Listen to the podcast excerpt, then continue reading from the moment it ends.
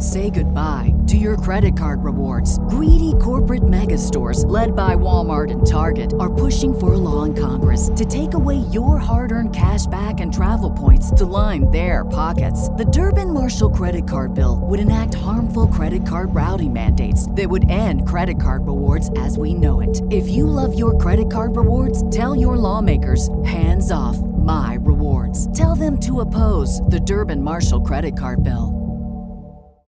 Save big on brunch for mom, all in the Kroger app.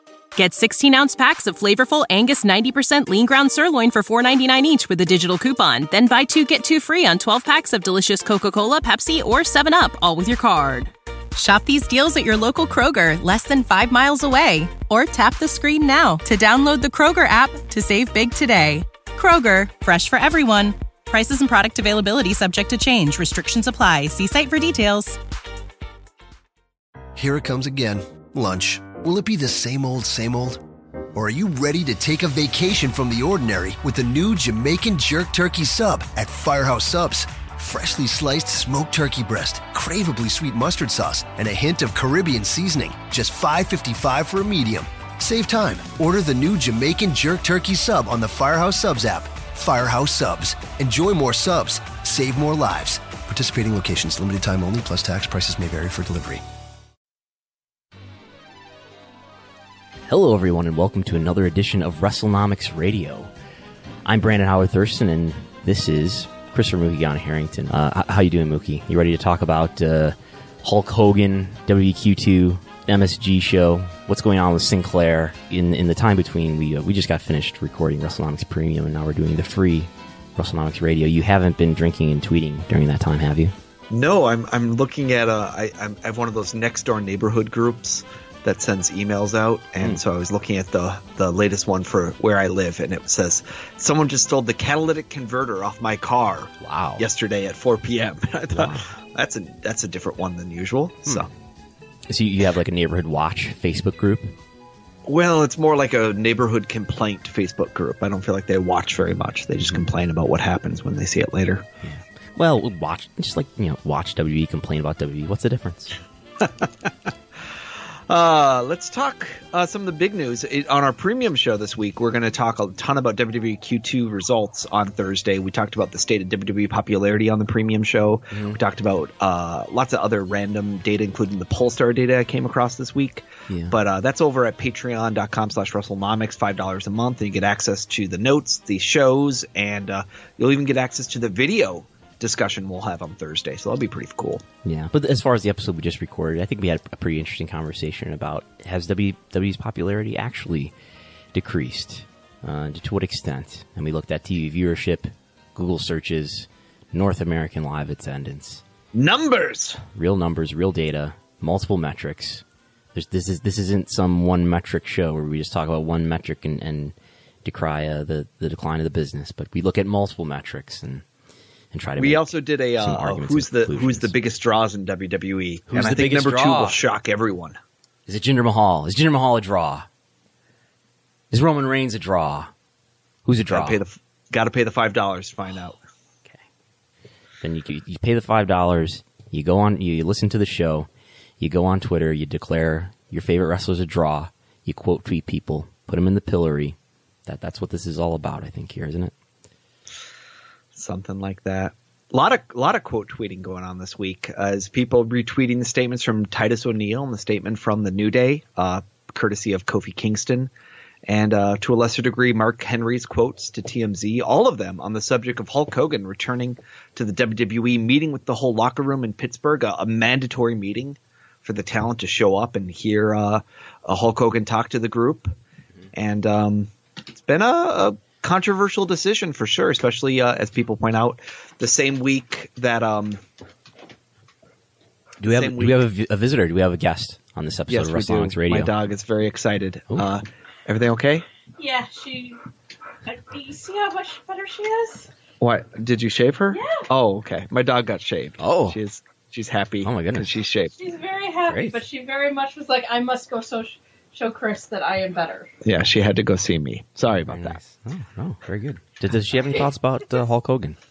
Yeah, she doesn't have many thoughts on Hulk Hogan, though Mm. she is a black dog. So Uh, I don't know if that uh, sounds right or not, but yeah, the same week that uh, Papa John's founder got himself in, in uh, booted from his own company uh, formally for the comments he made, uh, Hulk Hogan being re put back into the fold with WWE. And all I can say on this is that I think all the wrestlers are completely entitled to their own opinions on this matter, and there's absolutely no reason that any of them should feel an obligation to quote unquote accept what Hulk Hogan is saying um, just because the company is saying, hey, they want to do business with him. I think, moreover, as a lot of them have pointed out, Hogan seems to be more upset that he was caught and broadcast saying the things he did rather than the fact that he understands they were wrong to say and that those were his, you know, kind of those were the sort of things that he was willing to say to other people about African Americans and his his daughter's boyfriend at the time and lots of other people. So I uh I, I don't know if I have that much sympathy for Hulk Hogan in the situation. I think everyone has the right to be uh, disappointed, angry, or or just to basically uh, call him out as a uh, a two faced coward at times. Yeah, uh, as someone who who you know is a worker, and so he'll say whatever he needs to be said to make the business go on. And he's always thought that he can just kind of get away by saying, "Oh, I didn't really mean that," or "Oh, that's just you know, that's just one element." But uh, yeah, Hulk Hogan. Well, let's let's go through the things that uh, people from WWE said about this. So it's just Mark Henry said it's he told TMZ it's 50-50 in terms of the locker room support for this for uh, Hulk Hogan coming back. I've talked to guys there uh, who are like, "Man, the hell with him." Um, and, and, and by the way, I don't know if we've set it up. There, there was a locker room meeting. Did, did you say that already? There's a locker room meeting in Pittsburgh at the pay per view, the Extreme Rules pay per view. Yeah, yeah, where, it was um, mandatory. Everyone had to go. Everyone, whether you booked on the pay per view or not. So Titus O'Neil was there. Titus O'Neil did not appear on this pay per view, but Titus O'Neil and others who are not appearing on the pay per view were flown to Pittsburgh to be a, to be there for this meeting, just for Hulk Hogan to. I, I, I guess. I mean, nobody. Obviously, this thing wasn't recorded but Hulk Hogan spoke to the WWE locker room and uh, said whatever it was that he said. I think it was actually. I thought that Dave said something about it might actually be recorded for like part of like a comeback. Oh my goodness! Video or of something course. at some point. Though I wouldn't be surprised if now they're double thinking that now that they realize that no, it's not just everyone coming up and shaking his hand and giving him a hug and saying "so glad to have you back, Hulkster." Yeah, uh, you, I've, I've, got the entire uh, Kofi Kingston statement here. It's quite lengthy.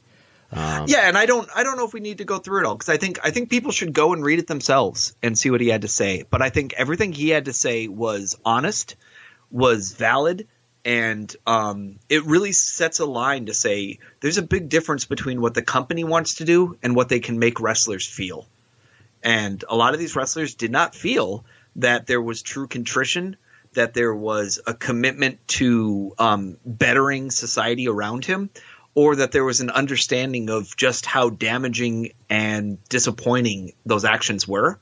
And at another level, I think some people are just disappointed that um, you know people get put on pedestals in the first place, mm-hmm. and that there's this vision that you know somehow there's an atonement that is due to someone just because they were very successful in this business. Like Kofi says in his his thing there, which I thought was well done, where he says there's no doubt that Hulk Hogan is a professional wrestler Hall of Famer. He is one of the most important people in the history of professional wrestling. But that doesn't mean he can't be a terrible human in the way that he acts in certain fashions. Mm-hmm. You, Kofi didn't say he didn't say terrible human, right? No, no, I'm just um, saying I'm I'm I'm editorializing. Yeah. He says, so I'll, I'll, read this part at least. How do we feel indifferent? We are not happy or sad, angry or resentful. Who WWE puts in its Hall of Fame is totally and completely up to the company. And from a career standpoint, there's no argument on whether or not Hogan should have his place that is in the Hall of Fame. We have no problem with his reinduction in the slightest degree. It is impossible to even begin to mention the, the history and evolution of the business without mentioning his name. Uh, on a personal level, when someone makes a racist and hateful uh, comments about any race or group of people, especially the degree that Hogan made about our people, we find it difficult to simply forget, regardless of how long ago it was or the situation in which those comments were made. Uh, there's there's quite a bit more to it than that, and you can find that. But, but I think I think that really hits at the heart of it, which is they're saying maybe he's not even apologizing for his comments as much as he's being apologizing for getting caught saying them. Yeah, and the fact that it doesn't saying I'm sorry doesn't in fact make it then okay doesn't in fact make you then just ignore the way that person acted and because especially because i think they they would strongly believe like many others that uh, actions speak a lot louder than words, and his his words, you know, really damned him mm-hmm. to being shown for for what he was willing to say behind closed doors. Mm-hmm. And, and Titus O'Neil also did like this is like the the iPhone Note uh, statement, just like uh, Kofi Kingston did. He made his own statement here saying, Unfortunately, I must echo the sentiment and dissatisfaction expressed by many of my fellow contemporaries concerning Mr. Bollea's apology and its lack of true contrition, remorse, and desire to change. Mr. Bollea's apology that, quote, uh, quote, that he didn't know he was being recorded, end quote, is not remorse for the hateful and violent utterances he made, which reprise language that has caused violence against blacks and minorities for centuries. Yeah, and and what even shocked me more is that you know Titus said something like, um, not shocked me about what he said. Uh, what what what shocked me is that like Titus said something like, "I care a lot about being a good role model to uh, the young black men in my life, like my sons." Mm-hmm. And I would see people right back and be like, "Why aren't you trying to be a good role model to all young people?"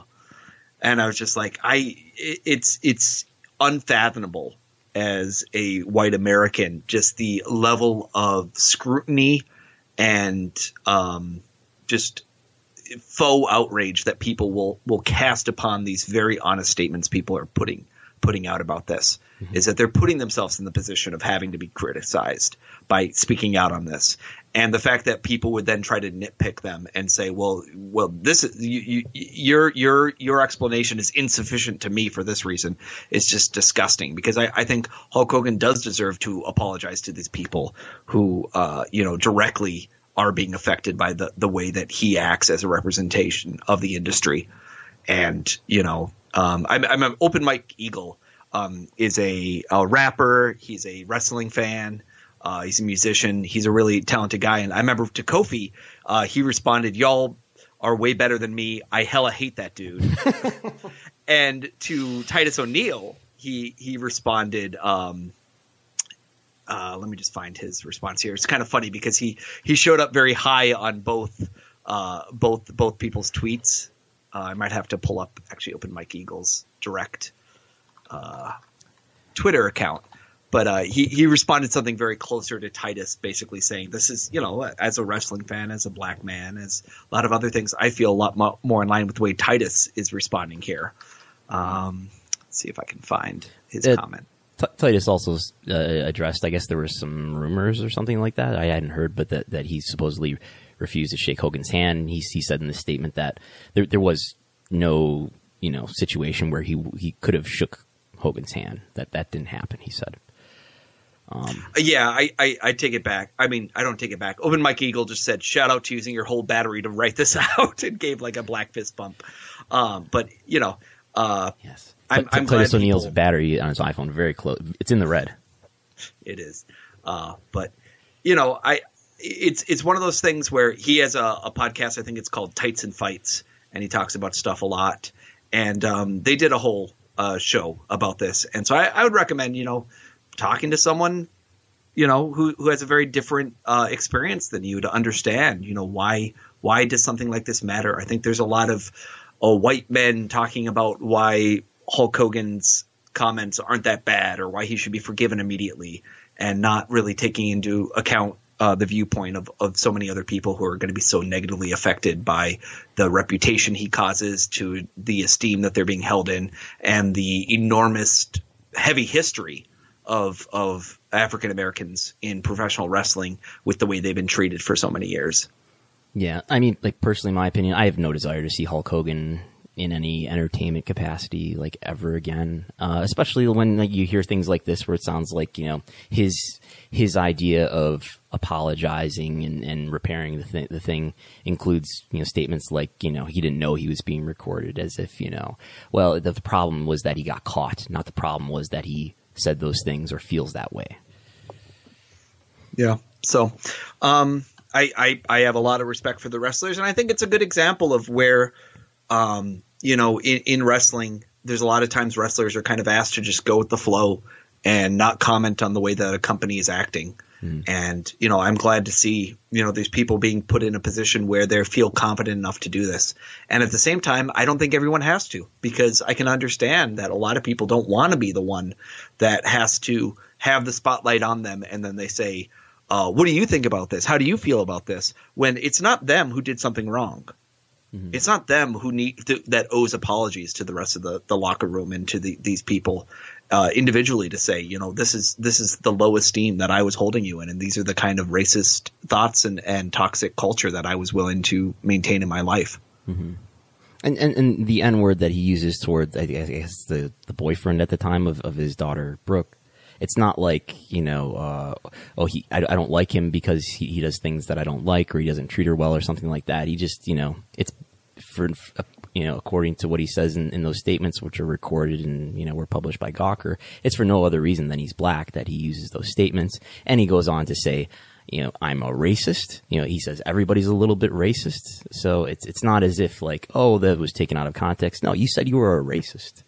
Yeah. And in fact, a lot of people have been reprinting the full statement. And probably the thing I hear the most is, wow, I didn't realize that's what he said. mm-hmm. Is I think a lot of people thought it was a much more casual thing where he he you know was almost like a rap lyric type thing and it's like no this is very much different like if you posted this on twitter it would probably be flagged as hate speech yeah it, it, it's it's pretty serious. So, yeah. so um, I, I, I think the whole, the whole thing is just a it's it's not a surprise, but it's another reminder of like who Hulk Hogan is and who WWE is, and that I think Hulk Hogan has historically been somebody who's mostly about himself, uh, I'm, I'm mm-hmm. sure he does charity things. And he does nice people for, for he does nice things for people, but uh, you know he's about himself and about getting himself over, getting himself over as a business, not so much you know helping others out and making sure that others get put over and and have success in the business. He's about taking care of, of Hogan, and uh, I think it's sort of character revealing about WWE, or maybe not revealing, but reminding character reminding of WWE that you know th- this is how seriously they, they take that issue and they take social issues and they take issues of race and things like that. what bugs me is people try to paint it as a generational gap. And I, I would still say it's a decency gap, right. is what it really is. Is that it, it doesn't have to do with the fact that someone was born in the 50s or the 60s and this is what they said. But he grew up young. in the American South. Yeah, and so it's it's ridiculous to me when people paint it, and and I've even seen Dave use this argument to say, well, well, look at Big E. Big E is this old, and so on this year he he would have thought of Hogan in this way when he was sixteen, and I would just be like, no, I, I'm pretty sure that we can appreciate and understand who people are without having to constantly say, well, when I was 15 years old, this is what this person was like. Mm-hmm. Uh, I think we're we're capable of a thought that's more more inquisitive and more uh, detail oriented than that. And that in a lot of times I, I feel like I feel like there's oftentimes this desire to say, well, I am an, a, a, a, white male of a similar age of this person, therefore I have to give these excuses to give myself some comfort that I'm not actually taking accountability in my own life to understand how difficult and terrible these thoughts and actions are. Yeah. And I, I guess like I don't know, in, in, my own personal experience, you know, as a as a, a, a, white guy growing up in the U.S., like I've I've grown up with a lot of people who have used words like that, uh, and it doesn't mean like, oh yeah, it was okay then. It wasn't okay then, and uh, if people use that word less now in, in private, well, that's a good thing. It's not just like it's not just like a, a, generational thing where, well, hey, that that was okay back then because it was back then and it was in private. It's not. It wasn't okay then. It, it has the same uh, connotations of, of hatred and violence then as it does now. It, it, was just maybe it was a more hateful, violent time then that you could more easily get away with it then. And yeah. yeah. and and and everybody's going to have a different take on on how much they want to read into someone else's life. And you know, I think the the thing is, a lot of wrestlers should have the choice not to have to associate with someone like that. Yeah. That that is absolutely their prerogative, and they shouldn't be in a position where the company forces them to you know to laud and applaud people like that. Yeah. WWE Q2 preview coming up on Thursday. We're gonna get uh, some reporting from WWE. We're gonna get what? What are the different files that show up when we do a WWE res- report? We are going to get a press release at about 9 a.m. Eastern time. Uh, we and what's in that press release? A, a, a, nice statement, maybe some quotes from Vince McMahon, from George Barrios uh, the press release, if, if I remember right, will have the, the quarterly report itself, the 8K. Not the quarterly report, but the 8K. What, what, what name do you call the 8K? it's it, technically it's something like a uh, a material filing of a, an That's event. right. Any anytime something of material significance I happens, guess it's it's results of operations and financial condition, and oftentimes the financial statement and exhibits, and item 2.02 and an item 9.01. Yeah. So later in the day, we'll probably get the 10Q, the actual quarterly report, but we'll get very early in the day, we'll get an 8K. We'll get a press release. We'll get some stats. We'll, pro- well, I'm sure we'll get a, a W Network subscriber update. I'm sure we'll get uh, outlook about what they what W expects to be making in, in revenue uh, in the future, in the short term future. What W expects to be reporting in OIBDA, a form of profit in the near future.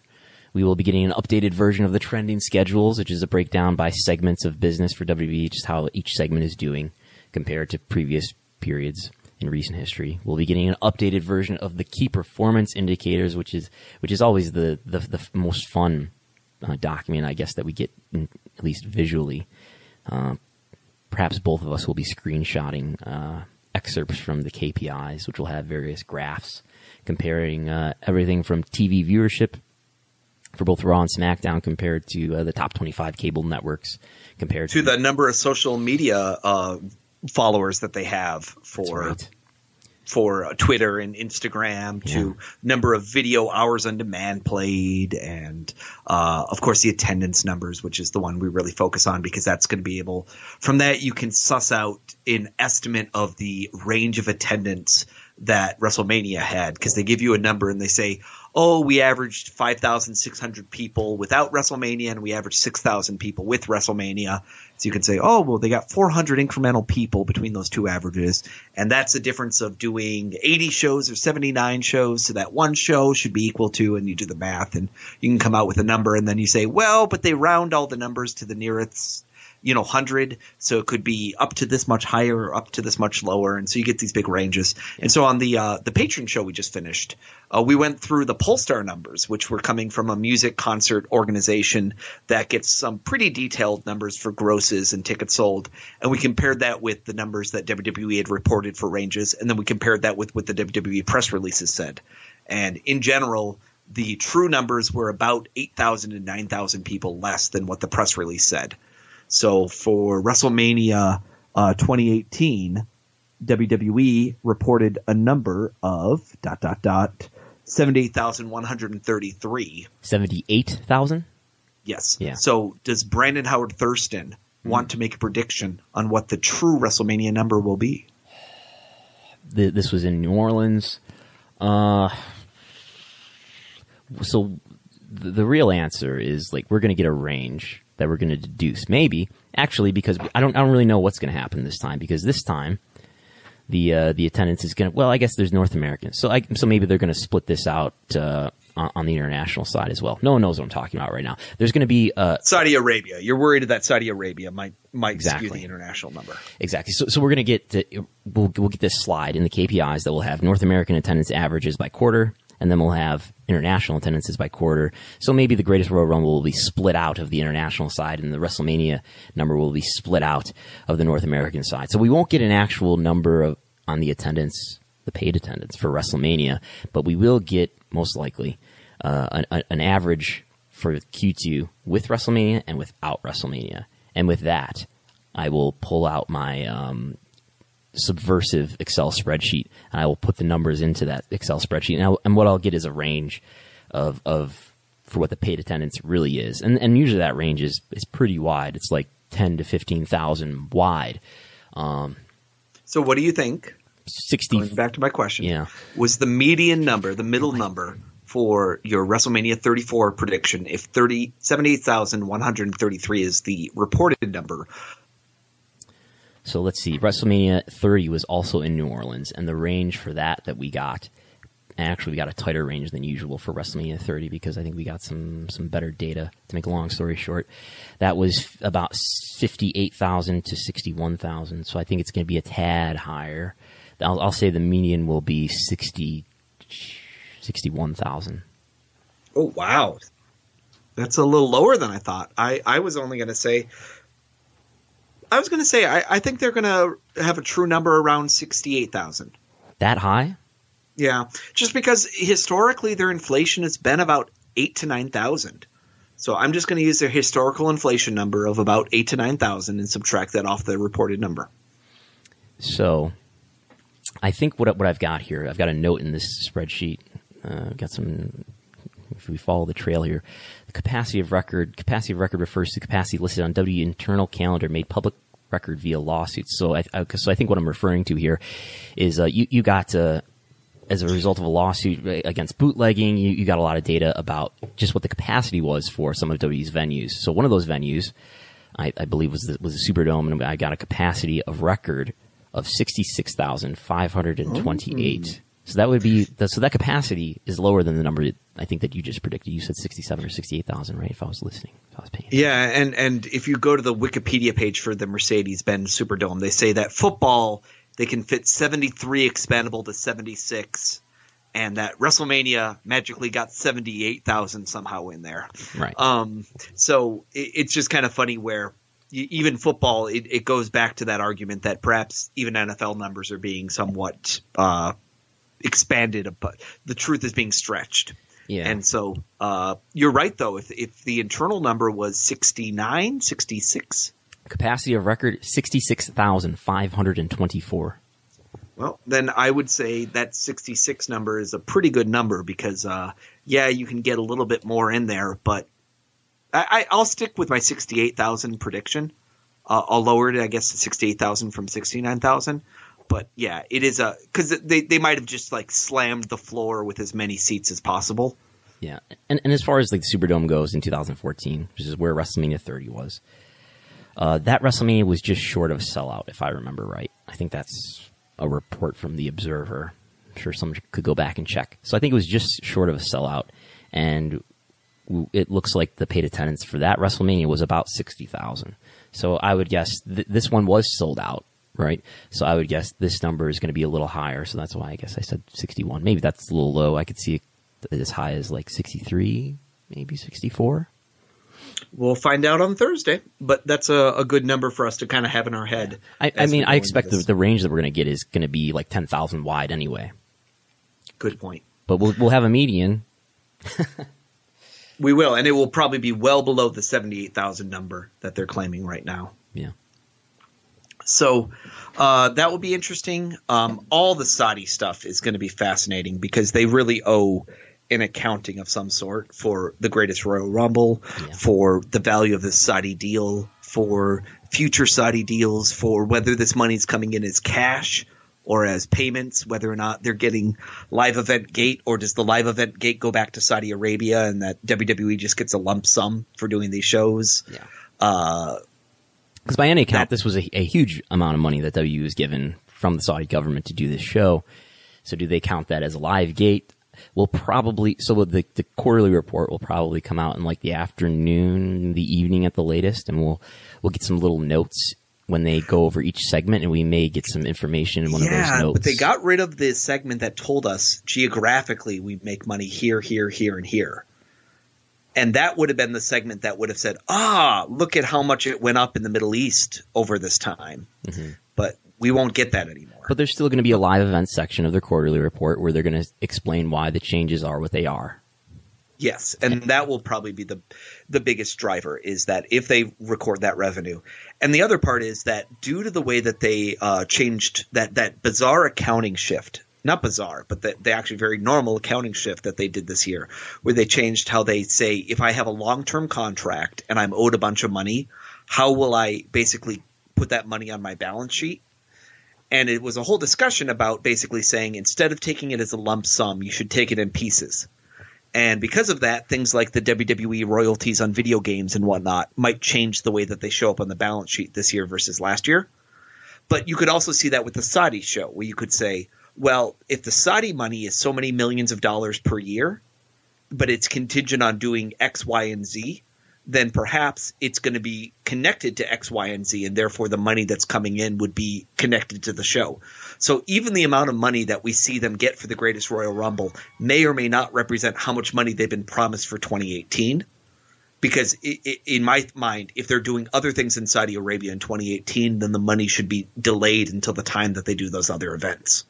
Well, I would strongly guess that uh, they got a lot of money from Saudi Arabia in Q2. I, I don't think they're like fronting the money for the Greatest Royal Rumble, going and doing the show without any payments from without without sufficient payments to cover the costs at the very least. Absolutely. Just in the past, though, WWE would have booked all the value. Say, say they got paid for all of twenty up, eighteen up front.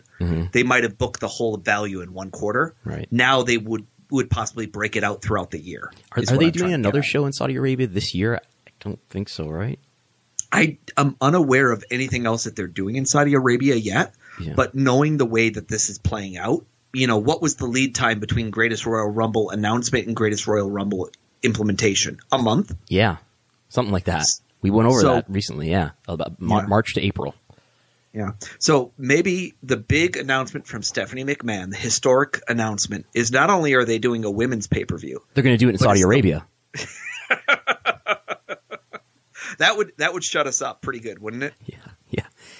That would definitely shut us all up. That I would I would kowtow to WWE if they did that. I would say you guys win. You win this round of the Culture Wars. Yes. Uh, so that will be one of the biggest things that you know. If we're looking, if you're a writer and you're trying to create your narrative, getting ready for Thursday, uh, the first one is going to be WrestleMania attendance. And and take it from me, take it from Brandon. I've covered these for years and years. If you want to talk about what sells, what gets people excited to talk about, you know, like what's going to get retweets, WrestleMania attendance, people love that. Vince quotes. Anytime Vince McMahon says anything on a Q&A, especially if it can be taken out of context Yes. especially if it can be something like um, Roman is the best champion we've ever had, or He never says anything uh, like that. But Brock Brock Brock is a Brock is an asset like no other, you know. he never says anything like that either. But yeah. But or swing and a miss, you know, whatever it's going to be, some some Mm-hmm. Vince thing. Or if he has to, you know, you know what got it some uh, some views was like um, uh, Paul. What, what are their names again? He's referring to like the uh, the, the the new Middle Eastern talent that they Shaddad, signed. Sh- Shadeo Basawo or whatever her name was, which was hilarious because not only did Vince not know her name, WWE didn't know her name. They misspelled her name on their own slide at the Business Partner Summit this year. I was probably the only one that caught that, but yeah, they misspelled her own name. Um, but yeah, so that's one is any Vince quote you can make. That's going to get you a lot of retweets. Uh, WrestleMania attendance helps. Uh, anything about Saudi Arabia is obviously going to get you a lot of attention. Uh, NXT attendance. That's always interesting to kind of compare quarter over quarter. Is that we do get NXT attendance usually. Um, so that's another element that kind of gets people excited. Um, uh, for me, I get excited about the lawsuit update. Is that they they always try to put in some you know real small comments about what is happening in the lawsuits. For the life of me, I can't figure out what's happening in the CTE lawsuit right now. Is it appears effectively dead, but for whatever reason it has not closed, and I can't tell if that's because they're going to have to refile for a third time, or if like it's just some small regulatory thing about them trying to get the sanctions on Kyros finished. and that's why it's still open. It's really unclear to me what's happening in that lawsuit. So I'm hoping for a little bit of clarity from this filing. Um, We'll I'll be curious call, if they um, disclose the fact that Titus O'Neil's lawsuit is part of, you know, that they've been named in that, or if they disclose the fact that Randy Orton's tattoo art- artist is suing them, or if they talk about the fact that they're suing a company called Transworld Television over not paying them TV fees. Well, just just reach out to K&L Gates and just say, hey, what's the deal? I I might I might do that. I, I, I'm I'm willing to wait till Thursday. I've been looking to see what the next kind of set of filings is. I've also reached out to Mr. Kyros and and uh, we've you know a couple times changed emails of oh I'm too busy to talk right now. Call me on this date. And the two of us have not connected yet. But uh, someday I might in fact uh, have an update for us all about what's happening in that lawsuit. Um, Well, other are things that are going to be in things- WWE Q2. Sometimes, you know, the the the Q and A session is going to give us some idea about what's going on in India and the UK. See if they change any of the timelines for when they mention the next set of deals. Uh, see if anybody asks them the big questions about ROH, MS, you know, the MSG being run by Ring of Honor, New Japan. Yeah. Um, I think see if anybody like- asks them any big questions about the state of their dividend, probably about when are they going to double their dividend. See if BTIG continues to write their investor fan fiction about you know rebuying the stock. How likely do you think it is someone actually asks about Madison Square Garden? How likely? I guess the secondary question there is how likely do you think the analysts are aware that that story is happening? I think a few of them might be aware of it, uh, but I would still put the likelihood of the question being asked pretty low because Normally, I would say yes. The Yeah. only exception to that is the fact that it was a lot of the business journals that was actually breaking a lot of that news. that's true. And so there is something to be said for the fact that A, it's New York, and so it's going to resonate a lot more in New York. And that's probably where a lot of those analysts Sinclair, actually are calling from, news. right? That the analysts, a lot of those analysts are in New York, maybe all of them. A lot of the investment bankers are for sure, and and the fact it's Sinclair and they're all in the news right now, right? Mm-hmm. You know, it, the FCC, it's it's the biggest merger uh, in the media thing outside of the Time Warner deal going on. Mm-hmm. So What questions should they be asking? Those? Any others?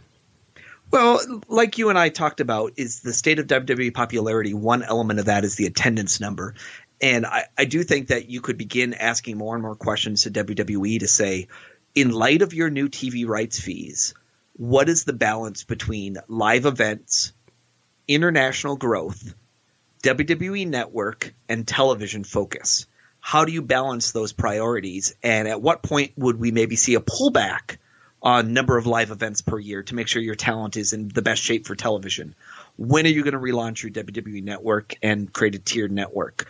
What additional information can you give us about the digital rights landscape of what you're trying to do here? Are we going to see a single deal or are we going to see a dual deal in the in the rest of the world? Um, what's the deal with global uh, lo- global what is it global Localization. localization? Yeah. for NXT. When it, what's the timeline on that? What the heck is happening with the WWE UK? You know, what's really going on there? You made us lots of promises about what we'd see from China and India. Talk about those marketplaces. Make it clear to us what's going on there. Um, what are you doing about star creation? Who's who's big for you guys right now? You know, I I I always think that this people should be asking them about stars, even though you're never going to get an answer from a George or a Michelle, Mm-hmm. because I want them to be in that position to start thinking, oh my God, I should actually understand what the star creation vehicle is for this company. George and Oh. Michelle, that, that is people who are not deeply involved in the in the creative process, like George Barrios and, and Michelle Wilson, who are co-presidents of WWE. They should be asked those questions to to make it aware to them that this is something that investors and analysts care about or should care about. I don't know if they do, but they should. Yeah. Uh, you know, I, I think this MSG shows a perfectly good question to ask. Is just to say, you know, you guys have run the same place for 58 years. Mhm. Your competitors, They have no competitors. Their competitors are Disney.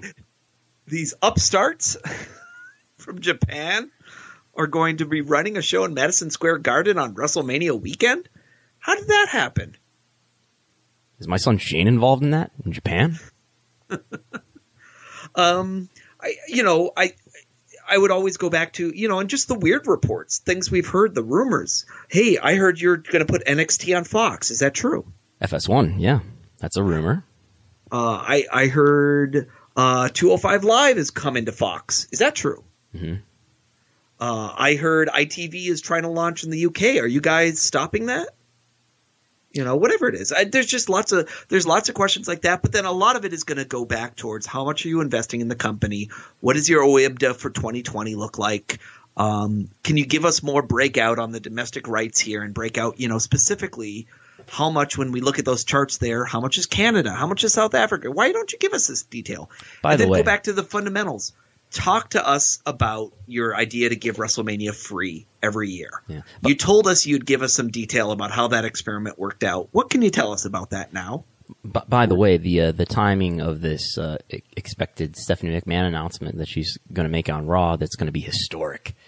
Probably not coincidental that this is happening the week of a quarterly report, right? If if it turns out to be as rumored that the W is doing all women's pay per view, I you know I, I guarantee Michelle Wilson will bring it up if it is. yeah, and it'll be hyped in, in the in the in the report. It'll be hyped. There'll be a press release on corporate.w.com about it if if that's what the news is. I bet you ten to one that we'll get a Hogan question before we'll get an MSG question. Yeah, I get. I, I I think it's more likely that we'll get a Hogan question than an MSG question, but I think the MSG question is a bigger question. Well, I think the Hogan question does have a strong argument there to say, what are you as a, a corporation doing in bringing this kind of thing person back in the fold. Yeah. Um, how, how do you deal with the fact that the, your wrestlers, Yeah. you know, do you really feel like you asked them their opinions, or did you just kind of for- host this on them? And here's the larger one, and I think it was Alfred. I'm going to butcher his last name. Yeah, uh, from Forbes. uh, Kawona, who writes for Forbes. Yeah. Uh, he made a great point where he's like, "Where is any diversity of leadership in WWE?" Mhm. You know, Barrios is Cuban American, Mhm. um, and and and of course Michelle Wilson and Stephanie McMahon, and previously Linda McMahon and Donna Goldsmith and others. There's been female leadership, but there has been very little uh, leadership outside of of uh, white males for the most part in WWE. And you know, Drives there there is a time when you could make a strong argument of maybe they're not doing enough to look at diversity in their ranks as they become an international corporation. And they're making decisions like when do you bring back Hulk Hogan? Yeah, I, I think they, they obviously make token efforts for diversity uh, when it comes to the Hall of Fame, when it comes to announced teams, uh, but but of positions of real power, like yeah, it, it's a lot of white men. There's some women, obviously, as you said, Michelle Wilson, Stephanie McMahon, uh, but like think about think about who the big producers producers are: Paul Levesque, Brian James, Michael Hayes, well, I mean, Devon is a producer technically, Devon's an agent now. Yep. but it, it's it's something that is sensitive for sure, Mm-hmm. and it, it's just one that you know, I, if you look at the board of directors, um, I think there might be one person on their board of directors who who might be Asian American. I'm not Yes. certain about that. I think you're right. but uh, you know, it's it's again.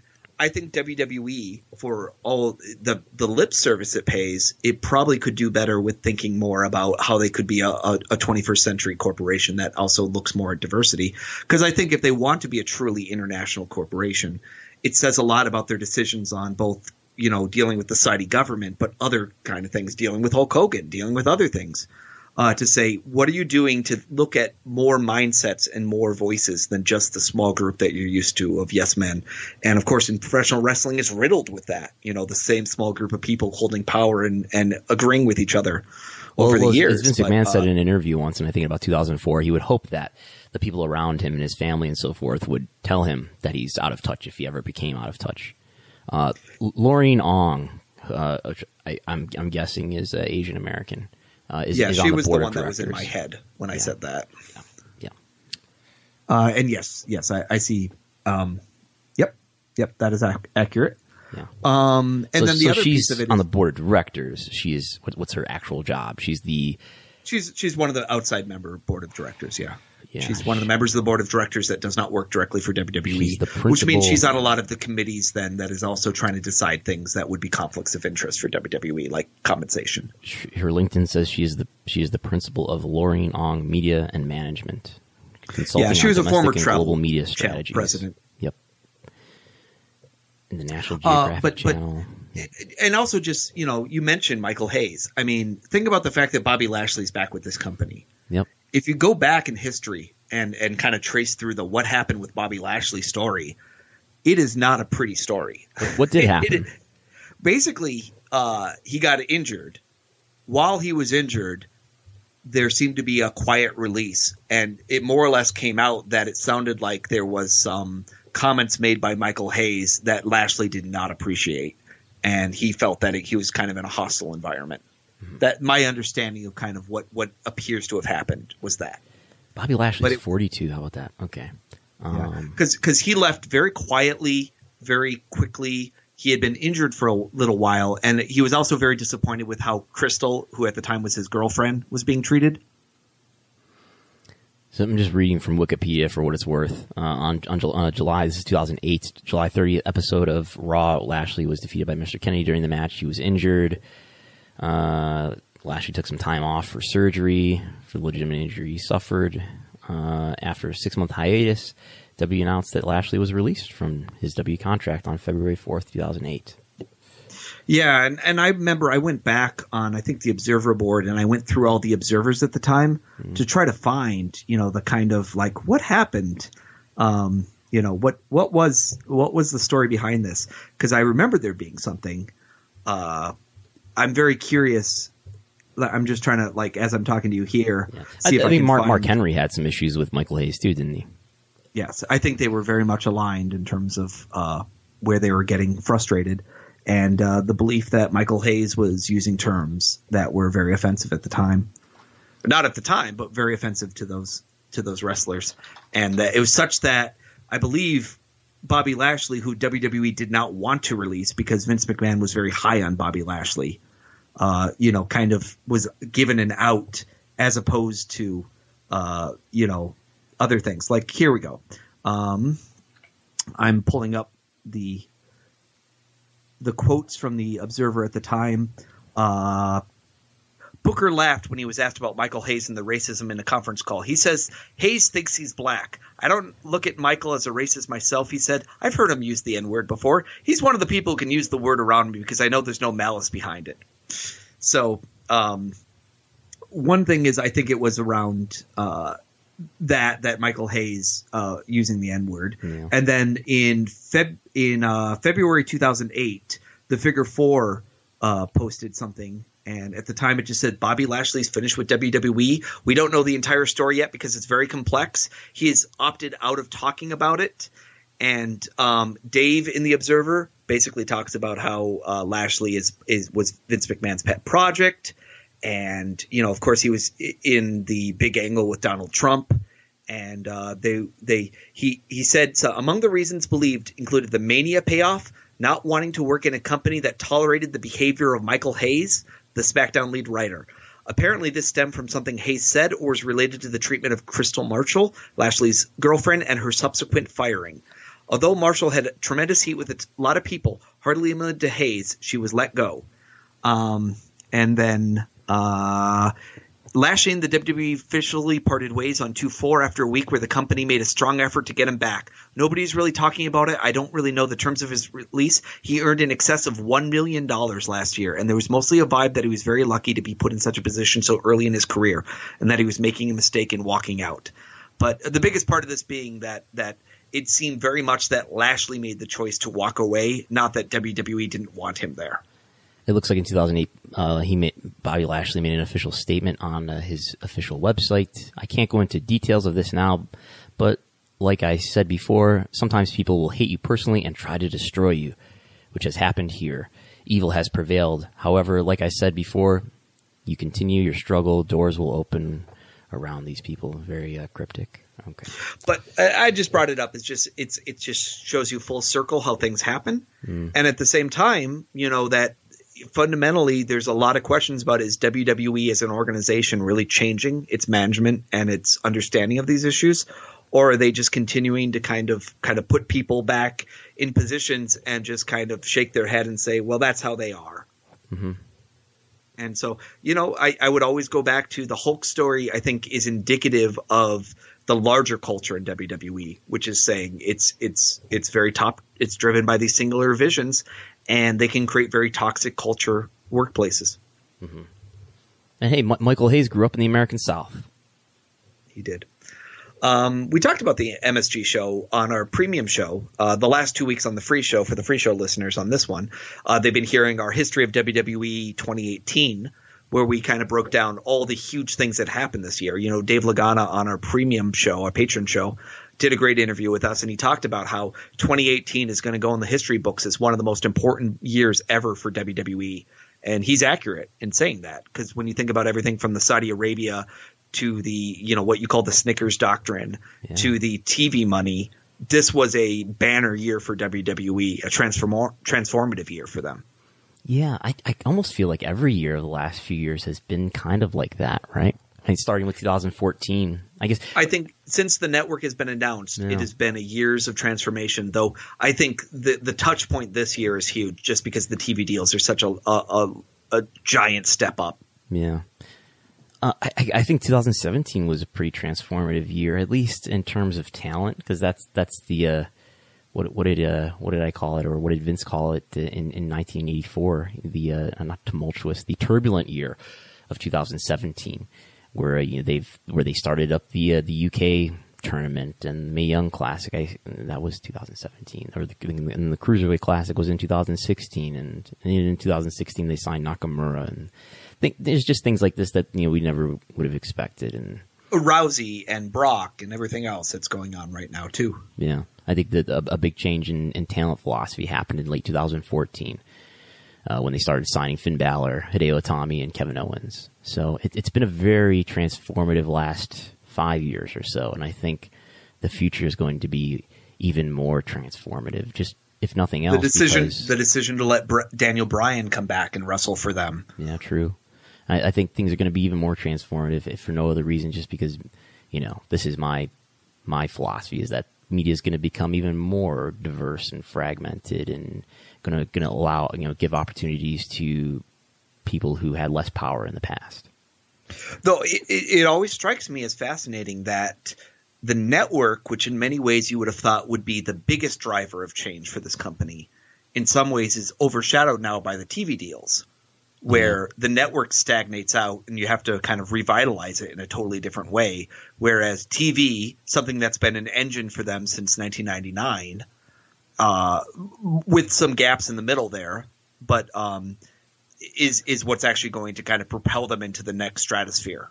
It's not the network announcement; it's the the television deals. Yeah, the, the, and I, I don't think you, you can ever separate one from the other and say, well, they would have been on the exactly the same course if they had never given up pay per view and they never done this. No, I'm not saying that, but I'm just mean it's interesting because I think in 2014 or 2015 I would have been talking about how the network is going to be generating all their money and all their world, and in the end, it's still TV. yeah, the network in the end, I think, has reduced the volatility of their business. You know, they're, It did. It did. they're they're certainly not in a position anymore where uh, you, you never know what, what's this paper how's this pay per view going to perform how's that pay per view going to perform it's a very predictable uh, it's a very predictable service in terms of the subscribers they they get it within 2% every quarter and they probably will this quarter which we'll find out on Thursday they're very good at predicting you know how many subscribers they're they're going to gain and lose and what their their number is going to be every quarter which is ironic in the sense that from a wrestler standpoint you're at such a disadvantage right? Because you're in a model where it's about the live gate houses mm-hmm. and pay-per-view buys. And now this industry is about tv rights and wwe network numbers. And you don't really have a say in either of those. You have an effect but it's like a, a super long term effect. It's not like but i a- meant more your paycheck. Yeah yeah And I just mean that's that's amazing in a way that like you know we've gone wrestlers are stuck with they're getting paid on houses and they're getting paid on probably no longer but they used to get paid on the number of pay per view buys. And the things that are actually driving the business for them now is this network stability and their uh, enormous TV deals. And the wrestlers aren't getting one percent of that. They're probably still being paid based on the, the non televised live events are doing, though, right? They're probably getting paid based on tickets They're sold. based on the the the, the very temperamental formula that's used for that. Yes. which is probably a lot of subjectivity involved in to, to Exactly. determine the hierarchy there. Yeah. Yeah. Let's talk about this MSG show. We haven't talked about it so far on the free show. Uh, Ring of Honor is, in fact, going to be running the big uh, show on the WrestleMania weekend. And uh, in the end, WWE not able to stop Madison Square Garden from going through with the agreement. Sounds like basically Madison Square Garden got afraid of having a lawsuit over it, and WWE definitely didn't want to be in the middle of that. They weren't a hill to die on. You know, it wouldn't look great in court to say, "Well, we want to keep somebody else happy, so we decided to uh, deny negotiations that we had already done in good faith with somebody else." Because we were just trying to get WWE to, you know, my, my, my belief is is MSG was secretly trying to get WWE to pony up, and in the end, WWE didn't take the bait, even though they were displeased up, with them. To pony up what? What do you mean by that? Do some dates in their their arena. Do more Madison Square Garden shows run by? WWE? Yeah, that that's my belief is that Madison Square Garden partially wanted to get WWE to kind of play ball more. Mm-hmm. In addition, I think they wanted to do this deal, but I'm sure WWE tried to intimidate them. And nor do I think that you know Madison Square Garden was ever super gung ho about the idea of making WWE angry. Uh, the the Observer had some news out about this this week, uh, basically saying that uh, you know Ring of Honor or Sinclair made a legal threat to, to Madison Square Garden, and Madison Square Garden was un- unwilling to take the legal hit for WWE. Uh, the Observer reported as soon as the announcement was made, WWE called MSG and attempted to block the booking. MSG pulled the date from Ring of Honor, and Sinclair immediately threatened a lawsuit. So, uh, in the long run, it was important for Sinclair and WWE to not be at odds. And uh, Dave gets into this whole thing about how you know Sinclair could have uh, pulled SmackDown from from the, the Fox Sinclair affiliates, and that that could have really affected WWE in, in terms of ratings. a garbage argument. Mm-hmm. When when does when does uh, SmackDown go to Fox? October 2019, When is this show? April 6th, 2019. So, are you really trying to tell me that six months after this show not happening, Sinclair would shoot themselves in the foot? It, it seems less likely because of the time it difference there. idiotically. it, I can understand if you're talking about 2020, where it's the middle of the run. Why would people believe that Sinclair, in their Fox controlled stations, knowing that they're going to be basically pissing off their local affiliates, they're going to be pissing off their lead in for the news, they're going to be uh, screwing with the local ads, they're going to screw with everything because of one show that their rinky dink wrestling organization does. Mhm. This is a this is what happens when you put wrestling in the center of your diagram and you build your vision of the world around it rather than put Sinclair, the mega corporation that they are in the middle of your diagram and then you put where Ring of Honor is on the outer moon of Saturn. Is, is that where Ring is that where Ring of Honor uh, headquarters are located? I'm, I I just find it to be it's it's one of these fantasy these these financial fantasy booking stories in my mind. Well, the Dave, idea Dave that really that- seems to believe that this is what happened, and it's the key. It's the key leverage over. WWE. six months after the show would not have happened that they would be trying to punish them. Mm-hmm. That's absurd. Fox Sports would have a hissy fit if they did that. and it would it would So not I- be it would not be worth the trouble that it would cause. You think? What else would they put on? How would they make it better for themselves? It it it's a self defeating thing to get angry, and that's why you want your corp. That's why the sections of your corporation you want to have independence. Now, do I think Sinclair is dumb enough to do this? Do I think they're stubborn enough to do this? Yes. Do I think it's going to happen? No. Especially because, like I say, it's six months later. Yeah. If it was in the middle of when they were on television, you could at least fathom it. But the idea that you'd be holding a grudge that much longer. Think about the times WWE's gone to war with people. Like when they went to war with Dish TV or Direct TV over pay per views.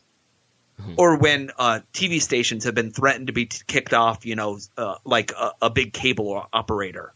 And they'll be like, oh, you know, if, if we lose this channel, then you, you won't be able to watch such and such. Those fights usually last a week, a month, two months. They don't last six months. So I, I I just find this to be one of these like everybody thinks it takes it really seriously, and I want to just take everybody around and say, wait a second, do you really think the head of Sinclair gives a crap about this? Chris Ripley.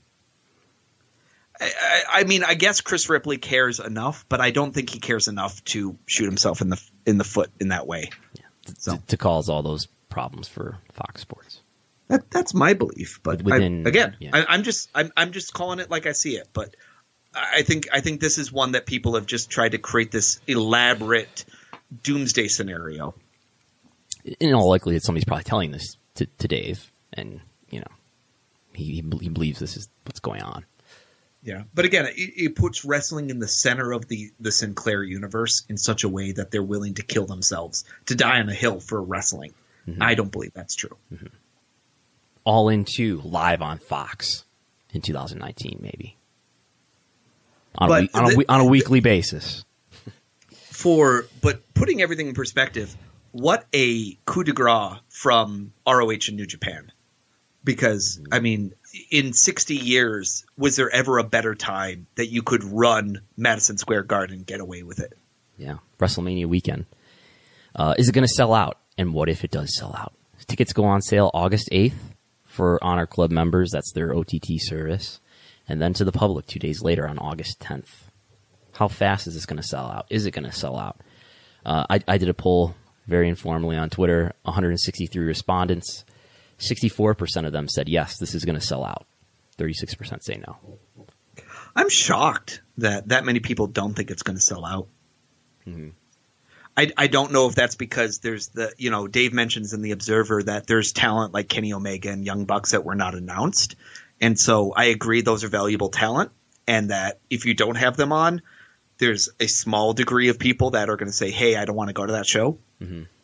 But I honestly think if it's WrestleMania weekend and it's MSG, you have such a huge base of people to draw from. And the fact that even NXT is not the level of WWE, but it's so the it the the how quaint this is. You know, do I think it's going to sell out next year if they ran it two years in a row? No, but do I think it could sell out once in the the the vision of All In, where you have all the factors going for you and you're announcing it six months in advance?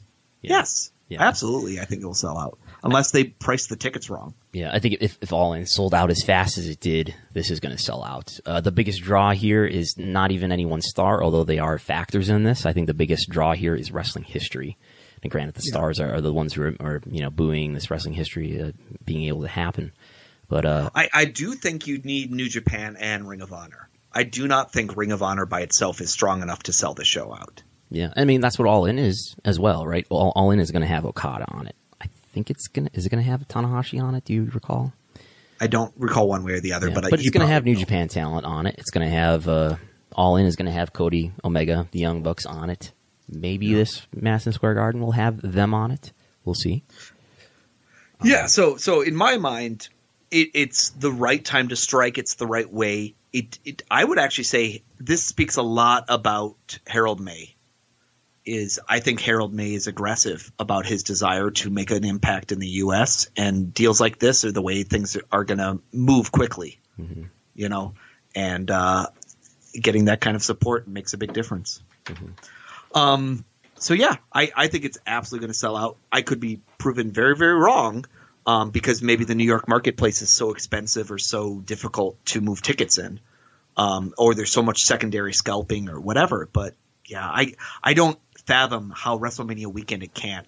I mean, you and I went to the WrestleCon show, and that had no problem drawing a couple thousand people, and that wasn't even like remotely the Yeah, everything Yeah. that this show would about eighteen hundred, I think. I, I either counted or figured estimated somehow. And that was So like I- Kenny Omega in a in a tag match against opponents that weren't even advertised. Yeah. Chucky D, Chuckie T, and a guy in a, uh, a grass suit.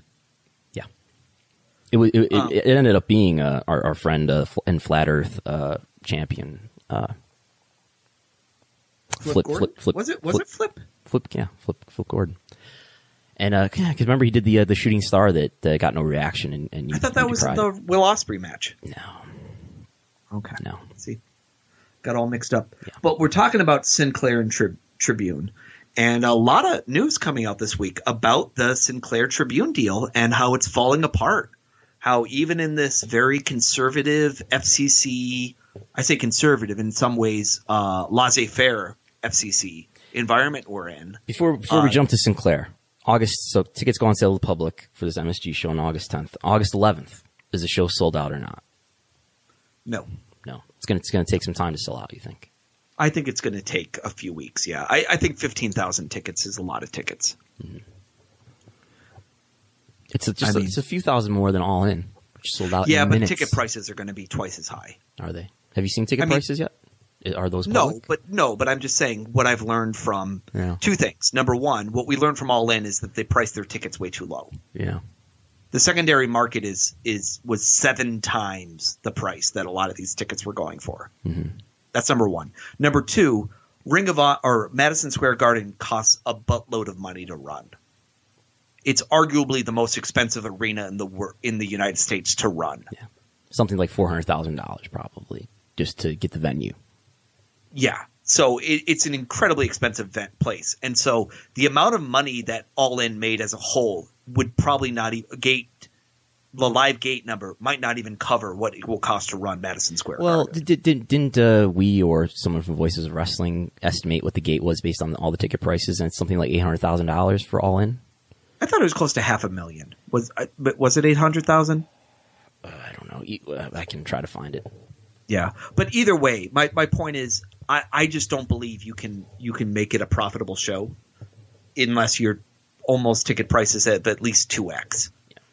And it's the New York marketplace. I think it's going to sell for a hell of a lot more than the Chicago marketplace outside of Chicago marketplace. Mm-hmm. So I, I just think it's going to be a slower process. I also think that, you know, there's going to be that element where you, you have to make that decision. Do I want to buy the ticket for MSG or do I want to buy the ticket for NXT? And then over time here, if NXT sells out or if, if this sells out, maybe it will impact the way the other show runs. Uh, and I just think, like, just like WrestleMania, WrestleMania doesn't sell out in a day. So, you know, it just takes time for people to make those decisions these days. Well, WrestleMania is they put on you know at least fifty thousand tickets to to the open market. They do. They do. You're right. So I hard for me to say. I'm not an expert on ticket sales, but um, I, it just seems like to me it will get there. It won't get there in two days. Uh, end of August, I'd be shocked if they did that. That's a phenomenal success. Personally, I think they don't sell it out till the end of October, or maybe even not until 2019. Well, we'll we'll be watching on Ticketmaster or whatever ticket outlet gives us that precious venue map. I'm sure Lavi will be watching closely as well. Exactly. Uh, but as I was saying, the Sinclair Tribune deal is falling apart. Uh, there was the Variety article: Sinclair revises divestiture plan to save Tribune merger, denies misleading FCC. The Gizmodo article, very critical of Ajit Pai, uh, the FCC chairman, uh, and it says why the Sinclair deal might be too slimy for Ajit Pai's FCC, with the the kind of implied thing here of like they're willing to do anything and they're not even willing to do this. And FCC letter, which you can click on and read if you're a subscriber to uh, WrestleNomics and you want to read our, our notes. I have clicks here. And basically, it came down to there was concerns about the Chicago station, uh, WGN, the Dallas station, KDA, DAF, uh, the Houston station, KIAH, and uh, FCC unanimously decided to send the merger to an administrative judge for a hearing, and they said it might not be in the public interest. They were concerned that some of the quote unquote divestitures, where Sinclair said, "Oh, we'll sell these stations to avoid having too uh, too high a percentage in these marketplaces," they were being sold to things like the children of stockholders in Sinclair Corporation. And basically, other groups like Newsmax were complaining and saying this is absolutely a, clear example of people just trying to use basically shell ownership to maintain control, but pretend it's not directly owned by Sinclair anymore. And it, it appears that they, you know, FCC was so annoyed by this that they basically were saying, no, we're not going to approve the deal. It wasn't one of these like, okay, say you're contrite, change the deal around a little bit, we'll give it a, a, a go. At this point, it's looking like it might just be one they give the thumbs down to and they have to completely change. And they had already made some questionable concessions to Sinclair in this organ in this uh, setting. Things like uh, allowing them to have greatly a larger marketing share uh, of the marketplaces than than would normally be allowed by kind of changing the way that they were counting certain stations and kind of lifting caps, um, and also some questionable decisions around um, Chairman Pai's meetings with Sinclair and Sinclair lobbyists and, and kind of whether or not that was all on the books and was clear and open what was happening there. And all, all in gate just short of half a million. You're right. Okay, so that that was my point is that if the all in gate is only worth half a million dollars, the idea that MSG, you know, okay, at all in prices that would mean they would get maybe six hundred thousand or eight hundred thousand. Yeah, They- they'll charge way more for ticket prices. All in ticket prices were twenty eight dollars to one hundred fifty three dollars. They're going to charge way more for that. I don't know. Let's say an average Absolutely. average Oh, ticket. yeah. Well, you know, let's see if I can find in the Pollstar data. Uh, the Pollstar data that I recently uh, came across here, I think it does have Madison Square Garden. does it have like the cost of running Madison Square Garden? Is that what you're saying? The expense? No. Okay. Well then, No, but I can see what the average gate is. So they're they're listing. Um, It's interesting here for the capacity because they have a different capacity number for every show that they ran at the Garden here. well, they just may have different Um, configurations. You know. Yeah, yeah, yeah. So they they they they have a total of um. So the data set I'm looking at here has a total of 14 shows. Uh, shows in 2001, 2000, 2008, 2016, 1999. Um, so a lot of different years, but essentially the gross on these shows, um, one of them is very confusing because it implies they did 38,000 people in an arena that holds 19,000.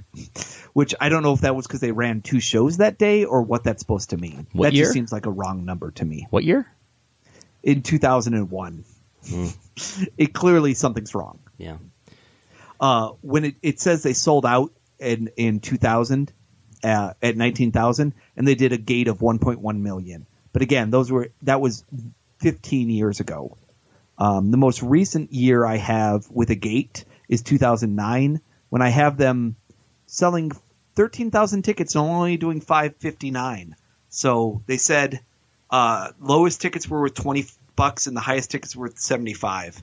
So shockingly low from 2009, but that also might suggest that A, you're making a ton of money on venue merchandise, and B, um, ticket prices we know have gone way up compared to that in more recent years. Yeah. Um, let, us do some conservative math. I think this is conservative. Average ticket price for this Ring of Honor New Japan MSG show, let's say a hundred, hundred dollars. That would be about double what the all-in average ticket price is. So let's say a hundred dollars average ticket price. Let's let's say a sellout is only 1300 13000 not even 15000 that's still a 1.3 million dollar gate Yeah, It- it- they have the. I think Meltzer even wrote they have a chance to possibly do the first million dollar gate in the United States. That's not WWE. Mm-hmm. I mean, almost no one else has done that except for UFC. I, I don't know if Bellator's even done a million dollar. gate WCW ever have a million dollar gate Probably Did not. ECW? W- ECW had a W- no. million dollar losses. World Championship Wrestling WCW No, no. I think uh, Dave wrote that even they never did a million dollar gate. yeah like Georgia Dome Uh, would probably be the closest I would imagine that would be one of the very closest. Um, and you know, we could go to I think it's what is it? ProWrestlingHistory.com. Yeah, that's what I was, I'm typing it in, in, in the address bar right now. Uh, and uh, really great spreadsheet. it's it's this is one of those good examples of kind of a secret resource. You click on supercards and tournaments, scroll your left bar all the way down, and there's a little tab that says event info. Click on that, and you'll open up an Excel spreadsheet. in that Excel Excel spreadsheet is a whole bunch of different gate numbers for different companies from around the world. Uh, and so if you go to NA NA Stadium, uh, you can see everything going back to '67, where Fritz, Fritz versus Kiniski in um, Arlington, Texas, how they did when they drew 13,000 people. But um, you know, highest gates over a million bucks. Let's see here. So, so we want we think the off the top of your head, my, off the top of my head anyway, the biggest WCW show Georgia Dome Goldberg versus Hogan. Yeah, it says that it did nine hundred and thirty thousand dollars, so just shy. And they also did one at the TWA Dome in uh, December 1998. Uh, it, that's in St. Louis, and they did nine hundred and fourteen thousand dollars. Yeah, there's there's actually a section in if you I'm, I'm not looking at the Excel spreadsheet. I'm looking at if you just go to the WCW section of ProWrestlingHistory.com and you scroll down to stadium slash dome shows, you'll get all the stadium slash dome shows. Some of them have gate numbers, some of them don't. Yeah. So I'm looking at the spreadsheet right now, Yeah. and there is no WCW gates over a million dollars. Um, you know, some of the first million dollar gates was Austin Rock in 2001 at the Alamo Dome. Yeah. I mean, ooh, the, the the finger poke of doom, January fourth, nineteen ninety nine, at the Georgia Dome, nine hundred and thirty thousand dollars. Yeah, that's the one they mentioned. Yeah. So, the, but the Hogan uh, Goldberg match, uh, which is also at the Georgia Dome, forty one thousand four hundred and twelve people there, nine hundred and six thousand dollars. Yeah, so very close. So, so to the question of eh, did WCW ever do it? No, inflation adjusted, yes, Mm, yeah, yeah, you're right. Inflation adjusted, it would be.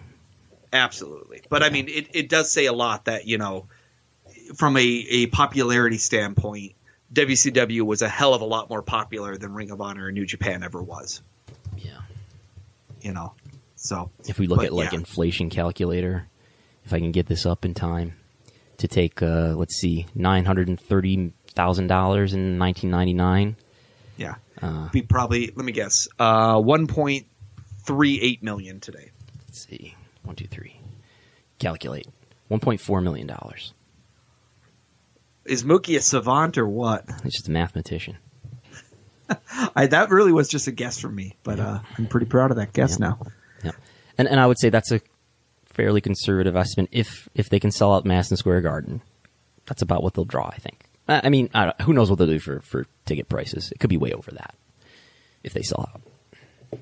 One one of my favorite stats for WCW, December 1998, TWA Dome, 29,000 people. May 1999, TWA Dome, 20,000 people. May 2000, WCW, TWA Dome, 6,500 people. Yeah, look at that, St. Louis. Oh, WCW collapse in What 2000 happened? was a thing of amazement. What happened? We'll uh, we'll do, we'll do a special Patreon uh, Well, you know, I- there- on WCW is- someday. Well, I was going to say, I'm hoping to uh, maybe have the author of the new Nitro Yeah. book. We have that Nitro book. Uh, yeah, Yeah, The Secrets of WCW Nitro. Uh, really good book. Uh, I've been reading it. A guy named, I think it's Guy Evans is his name. Um, and uh, you can buy it at uh, the definitive, definitive book on w, World Championship Wrestling. It's at WCWNitrobook.com. It's called Nitro, The Incredible Rise and Inevitable Collapse of Ted Turner's WCW. I recommend it. Uh, I'm enjoying it. One thing that's really interesting about it is it has lots of quotes from things like Turner executives, uh, where they talk about you know the thought of of running wrestling and their thoughts about that at the time. And yeah, you expect all the wrestler quotes to be kind of wrestler wrestlerfied. So it's you know DDP giving his opinion on Eric Bischoff, and it's like you, you, you take that as much as you take a grain of salt any from any wrestler. But some of the more business executives, you're getting a little bit more straight shooting going on about how they felt about the things at the time. And uh, Guy Evans is a really good writer. And are, I are those say, uh, I, original interviews he did for the book? I think sourced? so. Oh. I think so. Cool. And so, uh, you know, he he did exclusive interviews with everyone from Bischoff to Harvey Schiller to Jamie Kellner to Bill Burke, uh, Joe Uva, Kevin Nash, Vince Russo, Bagwell, Sullivan, Neil Pruitt, who is a producer who uh, you know does a lot of stuff. Uh, a podcast recently, head of public relations for WCW, head of marketing for WCW. You know, people like that. That yeah, we've heard from the wrestlers, but we haven't heard from a lot of the people who worked behind the scenes. And the stuff we have heard is a lot of times just people rehashing what they read in the Observer at the time. Yeah. So I, I think, and Guys does a really good job of, of writing what I think is is a professional book, where it's not, it doesn't feel like you're just like slapdashing interviews into a, a, a paragraph, but rather you're writing a story that makes sense. So uh, we'll talk about WCW in the future here. Yeah. Don't Uh, don't drink and tweet. Yeah, just there was a CNBC article with uh, Stephanie McMahon, and they asked all these people, you know, to give advice about, you know, being these brand leaders. And uh, I actually hated this. I thought this was all garbage. Almost every one of these things that these people said, uh, partially because, you know, I, I just feel like a lot of times you have people who are in very powerful positions, and they they talk about how they are right Mhm. and they talk about how they that people like them are the right kind of people to be doing their job. Mhm. And what you don't feel a lot of is people saying, "Here's a hard truth." And here's a difficult thing that you have to do which puts you out of your comfort zone. Like one person's piece of advice was ask yourself, are they fun on a bus when you're hiring them? And part of me is just like, yeah, because I'm sure the most important thing to do is to think about I'm a frat guy who went to an Ivy League school. How can I get other frat guys who went to Ivy League schools in my business? Uh huh.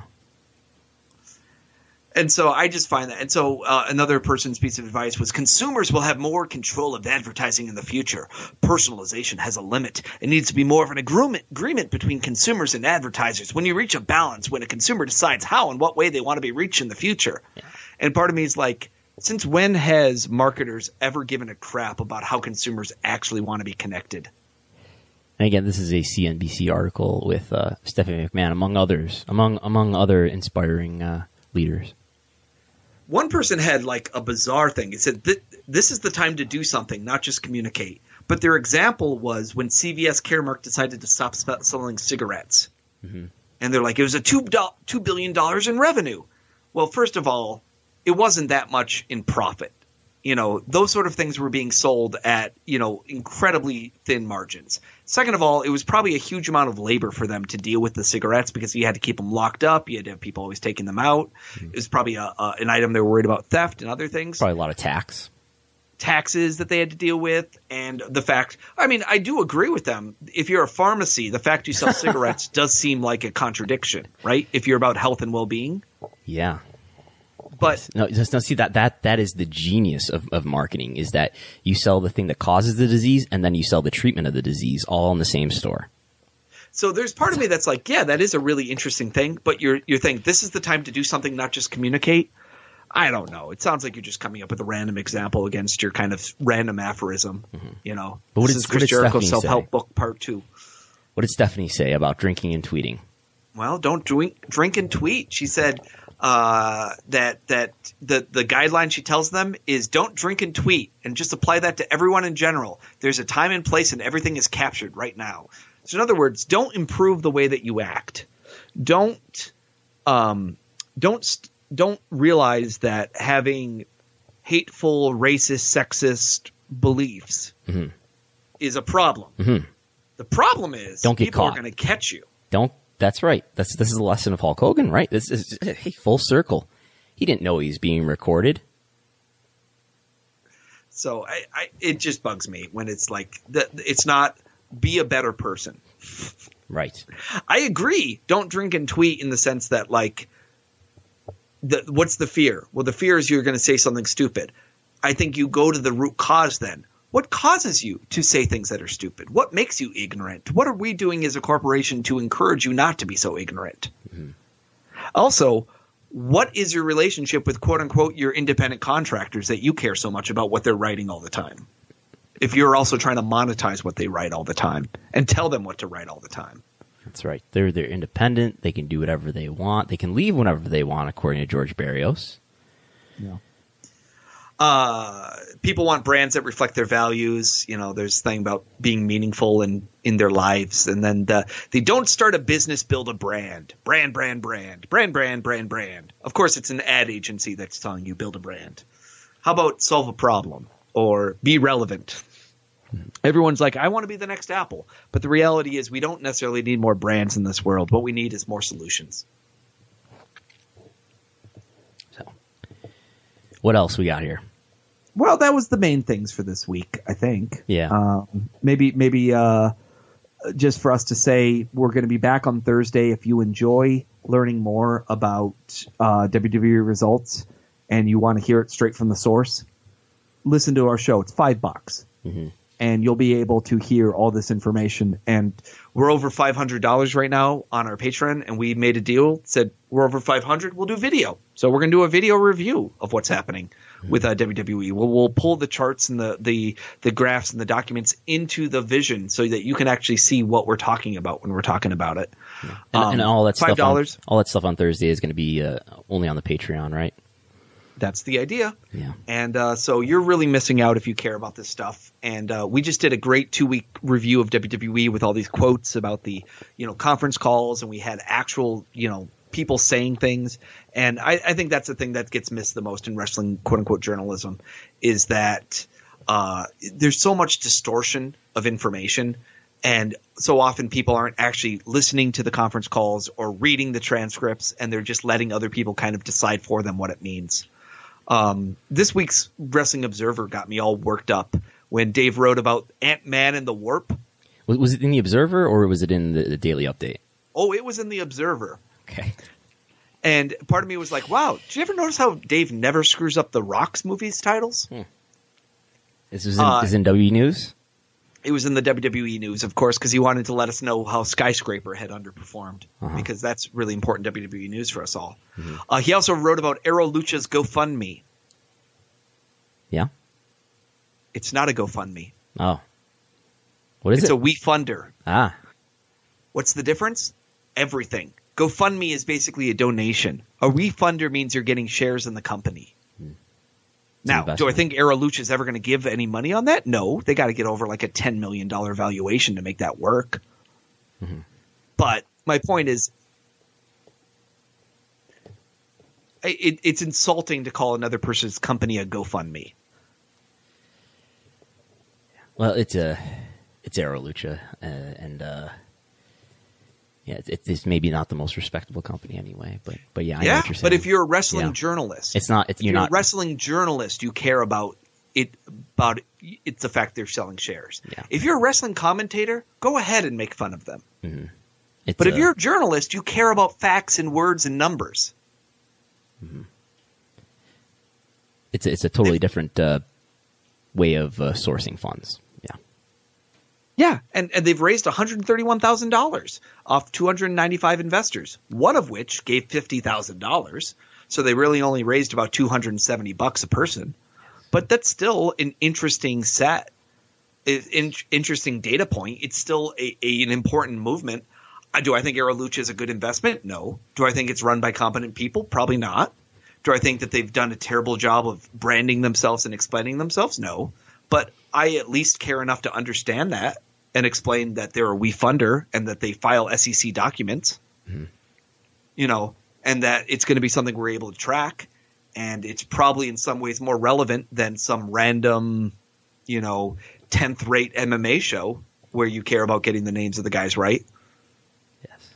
Well, he, may, maybe he's supplied with uh, something like a press release to, to make sure he doesn't get he does get the names right. Something. So yeah, it's Aro Lucha's own fault for being not very good at branding themselves in this, but it's Dave's fault for not taking the time to actually do it right. Yeah. And it, it shoots Dave's argument that he's a journalist in the foot pretty bad when you don't get called out on the fact that you're making pretty bad typos. And I mentioned this because you know what I got suspended from Bleacher Report for once? He got suspended from Bleacher Report. I got a serious content violation uh, standard where I was being reviewed and admonished strongly because I referred to Glenn Jacobs with one N versus two N's. Really? So you and and you were as a, as a like an article writer? Yes. Really? Yes. Because Glenn Jacobs has two N's, and I wrote an article where he had one N. Hmm. And I got like, and I also once got in trouble because I referred to, um, I basically referred to the fact that there was like all the the drama at the time around Alberto Del Rio leaving the company. Yeah. And like it was basically claimed that that wasn't proven, so I couldn't make a reference to it. Yeah. But yeah, it, it was. It, but Is that how journalism works? It's not just uh. You know, I'm just saying that's Bleacher Report journalism, Yeah, which yeah. is like, in my opinion, the lowest level of journalism that you can go against. You know, that's a yes, you're linked from CNN. yeah. You're you're, you know, it's the difference between the non-paid posts on Huffington Post and and a journalism. So it's just that sort of thing where I just think like details matter enough to actual journalists that they freak out on the fact that I, I spelled Glenn Jacobs with the wrong number of N's. And that's a real story. yeah. And so to me, it's like, it's not a GoFundMe, it's a Wefunder. It's not Ant Man and the Warp, it's Ant Man and the Wasp. And if you were to say, well, I don't care, that's not relevant to what I'm doing, then I'd say, why is Skyscraper relevant to what we're doing then? Is Either anybody you care enough to get it right or you don't. So is it Ant Man and the, and the Warp or Ant Man and the Wasp? What is the actual name of, the, of this movie? Which makes more sense to Ant you? Ant Man and the Wasp. But so but Dave did get it wrong. yes. Yeah. So, So even Dwayne Johnson movies he's getting wrong. Titles. No, no, it's not a Dave John. It's not a Da- Dwayne Johnson movie. What is it? It's just another. It's the Marvel other movie that's the other right movie now. that's uh, in, in competition with it. I see. Okay. Is anybody Uh, in wrestling a, a, a, a journalist? Is he? Is is is is he? I don't. Or or is is anybody? Nobody wants to say that they are. Well, I, at one time, Dave said him. something really weird where I just remember he's like, "Don't compare me and Wade. What we do is totally different." How? How is it Uh, he- and he, it was some kind of argument like I'm a journalist, Dave is, or uh, Wade is a commentator, or Wade is a newsletter writer, or something weird. It was something very bizarre where it was just one of these things where he was trying to make the argument that he goes out and he searches, you know, like a journalist should, and Wade didn't. And it was it was a really weird, snippy comment he made one time. Um, but yeah, I I don't know he did report that Casey Collins left the WWE. Casey Collins was the former EVP of consumer products. Um, he was part of the board of directors of Tapout, actually. Uh, Casey you know. Collins did a presentation at the most recent Business Partner Summit, didn't he?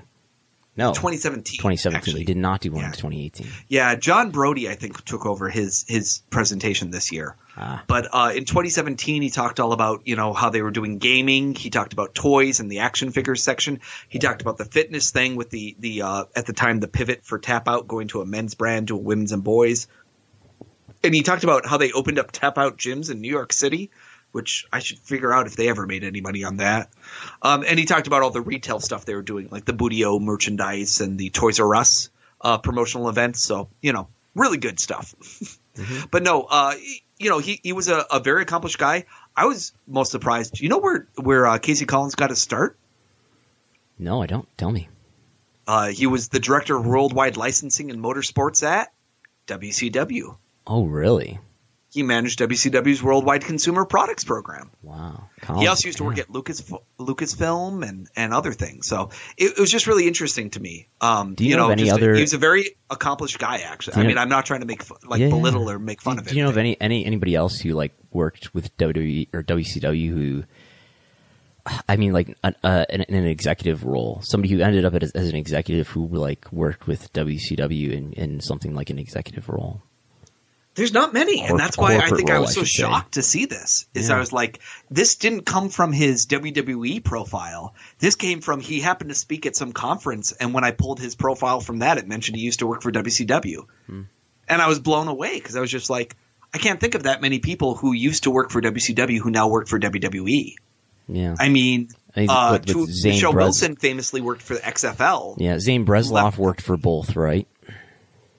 Uh, I mean, Zane Bresloff was a local promoter uh, type guy, and, he, and now he's where isn't Zane still alive or Zane died? No, he he, he died in like the early Okay. two thousands. Yeah, But there's another promoter who uh, is now working with Ring of Honor, who goes all the way back to Gary you know- Juster. I think. Yes, that's who I'm thinking of. Gary Juster, who who has worked for everybody under the sun for wrestling promotions. Uh-huh. Um, but no, for WWE executives, I'm sure there's got to be other people, but I can't think of one of them. And so I just thought that was fast. I mean, obviously you have people like Arn Anderson and whatnot who Yeah. you know have moved up in the company. Uh, over the years and held big roles. Uh, Johnny Ace, of course, famously was talent relations both at WCW and later at WWE. Yeah. Jim Ross. Um, but no, there's not a lot of people that have that WCW corporate side of business and now work for WWE proper that I'm aware of. Yeah. So um, I was very amused when I went on LinkedIn to look up Casey Collins. It said the two of us were linked by one person. Um, Constantine Kyros. No, No. Mr. Dave Meltzer said we both know Dave. Ah, Which makes more sense than why Casey Collins' uh, profile does not mention that he's left WWE. But uh, it, somehow that made it into the Wrestling Observer. yeah. So, again, uh, WrestleNomics, our gig is we talk about the business of wrestling, understanding who the executives are and what their backgrounds are. That's part of it in my mind. So, whether it's it's Chris Bellitti moving from uh, WWE to UFC, or it's Casey Collins leaving WWE and going wherever he's going, you know, those are the people you want to follow in this industry because a lot of them know a lot about what what's made this business strong and good over the years. Time for us to do plugs. Um, let me give a plug to uh, Vox VOX. They do this series on Netflix, The Explainer, every week, where they they cover a different topic. Uh, this week they cover cricket. If Really? you ever wanted to understand cricket, it doesn't necessarily help, but it talks at least about how it became popular. And uh, I think it's a really good thing to watch if you're a wrestling fan because there's so many comparisons to cricket that come up in India. And uh, it's really important to understand kind of the media landscape around cricket, and this this uh, show will help you understand a little bit better. Hmm. Um, yeah. You and Brandon, Casey, your pick of the week. You've been preparing all week to talk about. Uh, I don't really have any any uh, plugs that are that are not associated with me, other than we're going to do uh, coverage Thursday, patreon.com slash WrestleNomics of the, the WQ2 report. And you're going to Um, wear your polo shirt of the patron saints of professional wrestling. If people want to buy the polo shirt, where do they go? They can't buy the polo shirt, but What? if, if What? Wait, wait, wait a minute, wait a minute. If if enough people demand, I will get the polo shirt in production. Maybe we'll- they maybe there'll- maybe there'll be a GoFundMe. But for now, Maybe you- maybe we'll do a Wefunder, a, the Polo Shirt Corporation. they can invest. They they maybe I don't know. We'll we'll have to have a meeting about this with the the larger patron saint uh, athletic commission committee. But Well, uh, does, does Pro Wrestling Tees do polo shirts? it's a good question. Probably not, but uh, who knows? In, in the, the future, we'll we'll uh, we'll have a lot more things than, than the present does. But uh, Because it sounds like you and I, when we go to Chicago, should take a take a business meeting with Pro Wrestling Tees and explain to them the need for more polo shirts in wrestling. Yeah. And have the WrestleNomics polo and the uh, patron saints of professional wrestling right. polos. That's right. If you want to appeal to a, a, a demographic with higher incomes and education levels, polo shirts. Polo shirts. I don't know whether that's true, but I know that, that, that excellent men like you and I like polo shirts. That's all that matters. I, qu- I quit wearing polo shirts uh, to work a while ago, but that that's a larger story. But I do have a blue patron saint polo shirt. If more people want it, I will uh, I will look into getting more. I do have regular T-shirts uh, uh, that have the patron saint logo on them. You can tweet me or DM me if you want one, and I'll see if I have your size still. Uh, you can follow my wrestling school, Grapplers Anonymous, at Graps Anonymous on every social media platform. GrapsAnonymous.com is a website. You can follow me on Twitter at Brandon Thurston. Uh, yeah, we're gonna do coverage Thursday. Check it out. Sounds good. Talk to everyone later. Bye bye.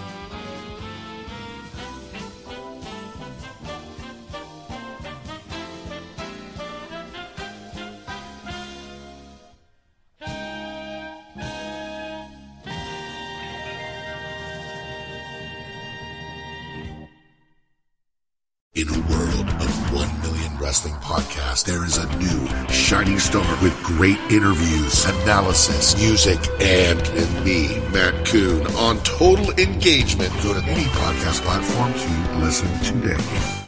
Save big on brunch for mom, all in the Kroger app. Get 16 ounce packs of flavorful Angus 90% lean ground sirloin for $4.99 each with a digital coupon. Then buy two get two free on 12 packs of delicious Coca Cola, Pepsi, or 7UP, all with your card. Shop these deals at your local Kroger, less than five miles away. Or tap the screen now to download the Kroger app to save big today. Kroger, fresh for everyone. Prices and product availability subject to change. Restrictions apply. See site for details.